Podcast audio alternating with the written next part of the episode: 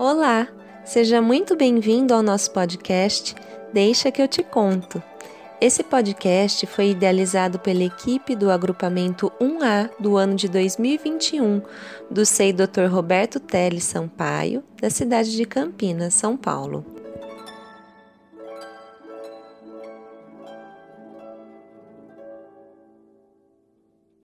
Olá, pessoal! A nossa história de hoje é O Grande Rabanete escrita por Tatiana Velink e ilustrada por Leninha Lacerda. O vô saiu para a horta e plantou um rabanete. O rabanete cresceu, cresceu e ficou grandão, grandão. O vô quis arrancar o rabanete para comer no almoço. Então ele foi para a horta e começou a puxar o rabanete. Puxa que puxa e nada do rabanete sair da terra.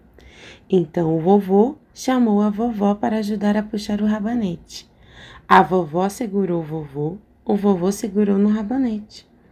Puxa que puxa e nada do rabanete sair da terra.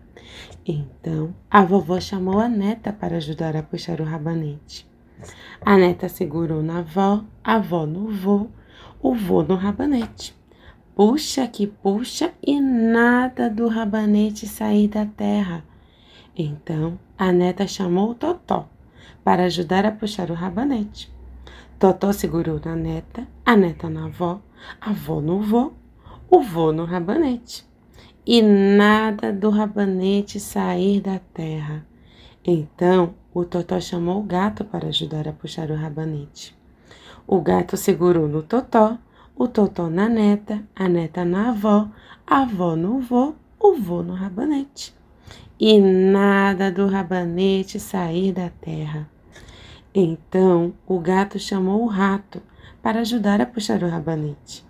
O rato segurou no gato, o gato no totó, o totó na neta, a neta na avó, a avó no vô, o vô no rabanete. E rabanete da terra. Eu sou mais forte, disse o rato. Então todos sentaram e juntos comeram rabanete, que era tão grande que deu para todos e ainda sobrou um pouco para a minhoca que passava por ali. Fim. Vamos conhecer um pouquinho mais sobre a autora? Tatiana Belink nasceu em 1919 e morreu em 2013. Foi uma escritora de literatura infanto-juvenil, roteirista e tradutora de grandes obras russas e é responsável pela primeira adaptação para a televisão de O Sítio do Pica-Pau Amarelo. Tatiana Belink nasceu em São Petersburgo, na Rússia, no dia 18 de março de 1919. Com pouco mais de um ano, seus pais resolveram voltar para Riga, capital da Letônia, terra natal da família. Tatiana volta para o Brasil em 1929 com seus pais e seus dois irmãos, fugindo da guerra civil na então União Soviética. E aqui em nosso país ela fixou é, moradia em São Paulo.